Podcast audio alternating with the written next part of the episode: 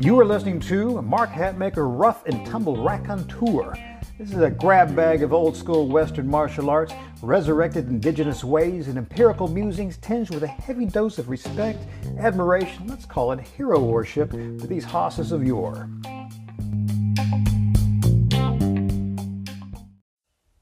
Crew, this is Mark Hatmaker coming to you from the Comancheria. Uh, let's talk headbutts. Uh, the whole title of this, uh, we did a, a, print version of this one over in the Indigenous Ability blog, which you should have to take a look at that, uh, titled Ram Butters, B U T T E R S, or the Fearsome Headbutt in Early Combat Use. Uh, this is uh, that material plus a little bit of an expansion as I digress and rant a little, not really rant, but expand a little bit on it. I mean, we all know that the headbutt is a fearsome weapon. While you know it's seldom seen today, it is given a lot of lip service in close quarter battles precincts. But seldom is it trained. And we got to be honest with this. Seldom do we train it beyond these little mock nods to the target. Now it rears its modern head, yeah, I hear it too, in, in fictional combat in the pages of like Lee Child's Jack Reacher Chronicles. And there's probably not, not a fight where the, the headbutt doesn't pop up in there because it's mighty useful. And it appears as a nonfiction tool of choice in certain biker clubhouse altercations. Much, much more on this later. And uh, our last large scale legal use of the tactic was in the early days of the Ultimate Fighting Championship, which was you know pre time limits, pre weight class, and of course pre initialized rebranding of the event.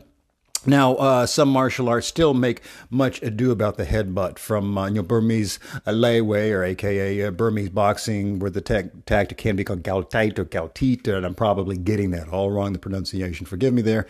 Uh, we also see it in Capoeira. Where I'm really interested in it is wherever we see it show up uh, in, inside the states.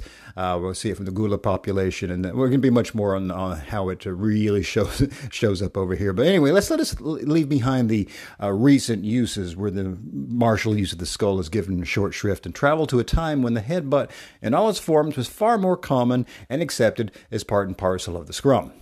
Now, before we traipse into this arena of rough and tumble, no rules play, let's have a look into two realms where legal or close enough to pass for legal uses were still making their appearances. Now, in early boxing, early pugilism, the early days of boxing was rife with accidental, incidental headbutts, as were there certain purveyors of sneaky intentionals. I mean, we've got all sorts of tools there, from the nods, the rises, the wags, etc. I mean, we've covered these many uses of the head in early, from early boxing and our instructional products from illegal boxing, uh, the book Savage Strikes, uh, more video material, the complete pugilist, extreme boxing. We've done a whole lot there talking about the, these early uses of it.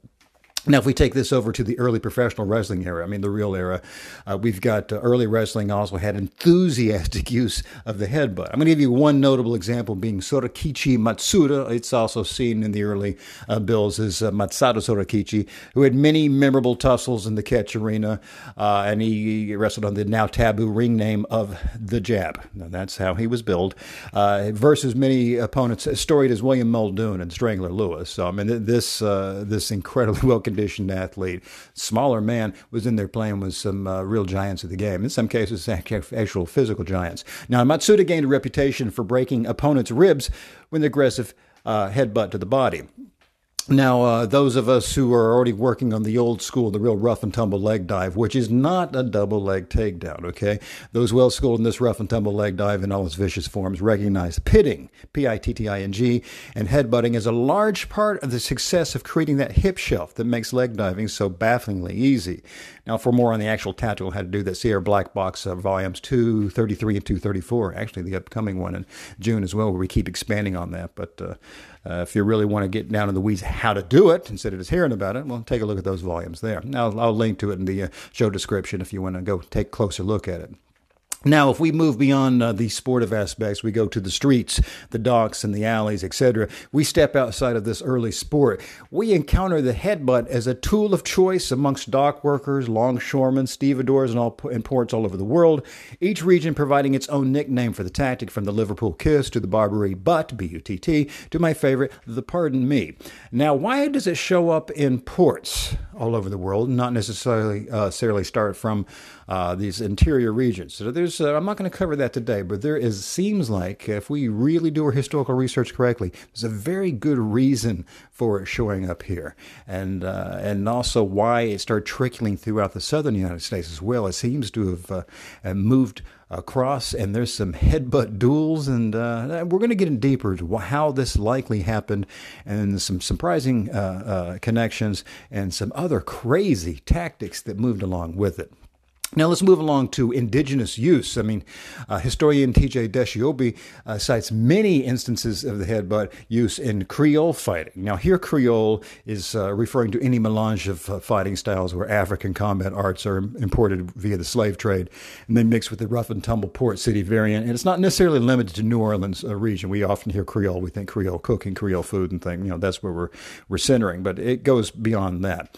Now, we find the tactic used in some Plains tribal fighting under the names of like Solnuaru, uh, Kawitsu, Tsonikaru, and Sowiuketu. Now, each of these being a mighty different expression of using the head as an unexpected point of delivered pain. And again, we will demonstrate these mighty useful variations in upcoming black box volumes, as well as these Creole iterations, and also uh, the surprisingly somewhat safeish ways to train them. Because most of the time, as we know, as we said before, we trained a little bit of a headbutt, we kind of fake it at the end of uh, of, of, a, of a demonstration chain. There's ways to train it without actually, you know, giving yourself, you know, CTE all down the line. Now let's uh, continue our little historical sojourn here. We take a look at lumberjacks and mining camps. Now the lumber camps hijack sessions, uh, H I G H J A C K hijack sessions. These are the scheduled or unscheduled all-in altercations. Uh, basically, just you know, it's a fight, it's a hijack. Also, uh, see we see aggressive and copious use of this tactic, often in conjunction with what's called stump work, which is a curious amalgamation of high and low attacks. And allow me to say, when you experiment with it, it's mighty hard to protect against these conjunctions. And again, you will provide drill templates for these for the uh, Black Box subscribers. Now let's move on to the mighty rivers of the Americas because uh, nowhere in my research, and I do mean nowhere, do we see the absolute love of variety of wild ass angles, hell, and hair raising incidents of use of the headbutt than we see occurring on the rivers of frontier America keelboat men, flatboat men, steamboat men all seem to have an absolute love and familiarity with this fearsome tool. We see it used in the high line, as one would expect, in a staggering variety of ways. We also see it fired to the body, as we found in Matsuda's incarnation in rough and tumble uh, leg dive pitting. We find it used in conjunction with weapons. We find it as an offense, as an opener, a defense, a grappling assist, and even as a form of dueling. Yeah, you, you heard that right. Headbutt dueling. Now, headbutt dueling, uh, this is also where we get that opening phrase, ram butters.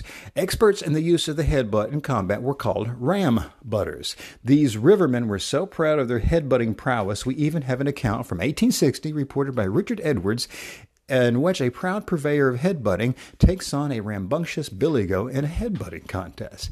Now, I'm going to leave the gory details, which are copious to the imagination. But let it be said the goat did not survive, and a post Billy Goat duel disagreement over bets about this little duel led to another altercation between two humans where there was more headbutting and then also turned complete rough and tumble, and a few fingers were lost due to biting. Okay? Now, after this duel, the rambutting still wasn't done. A second goat was summoned for bragging rights, and the results uh, were a little different and far bloodier and it ends this time with a well placed horn from the victorious goat. Now, indeed, the headbutt of yore was a different animal than what we think of today. I mean, it took far more tactical performance than we could even imagine today, or maybe even even be able to imagine. And there are kind of safeish ways to train it. As we saw, I think one of our, our, first podcast episode, we we discussed red scalping, which was the early frontier use of hair pulling tactics, and we discussed how to safely work that, uh, even working out the kind of uh, gear and helmets you can make to uh, to do that. And you can do the same thing here with the headbutting. Again, we'll do that for the Black Box subscribers. Now, even if we do not resurrect all these prior uses of the headbutt, yeah, I for one can do without headbutt duels and life or death contests with billy goats. I mean, I guarantee you there are more than a few things to be learned by modern day enthusiasts of self protection. Well, that concludes today's sermon. Hope you enjoyed it. If uh, you want more info on this, have a look at that Indigenous Ability blog. I'll, I'll link it there in the show description. Or if you want to move from just listening or reading about stuff and actually doing these things, you know, putting the uh, historical recreation and resurrection to use, uh, have a look at the uh, Black Box Project over there at the extremeselfprotection.com. Again, I'll link that up and have a look. And perhaps you want to jump aboard this, this old school train and uh, ride along with me. Have a good one.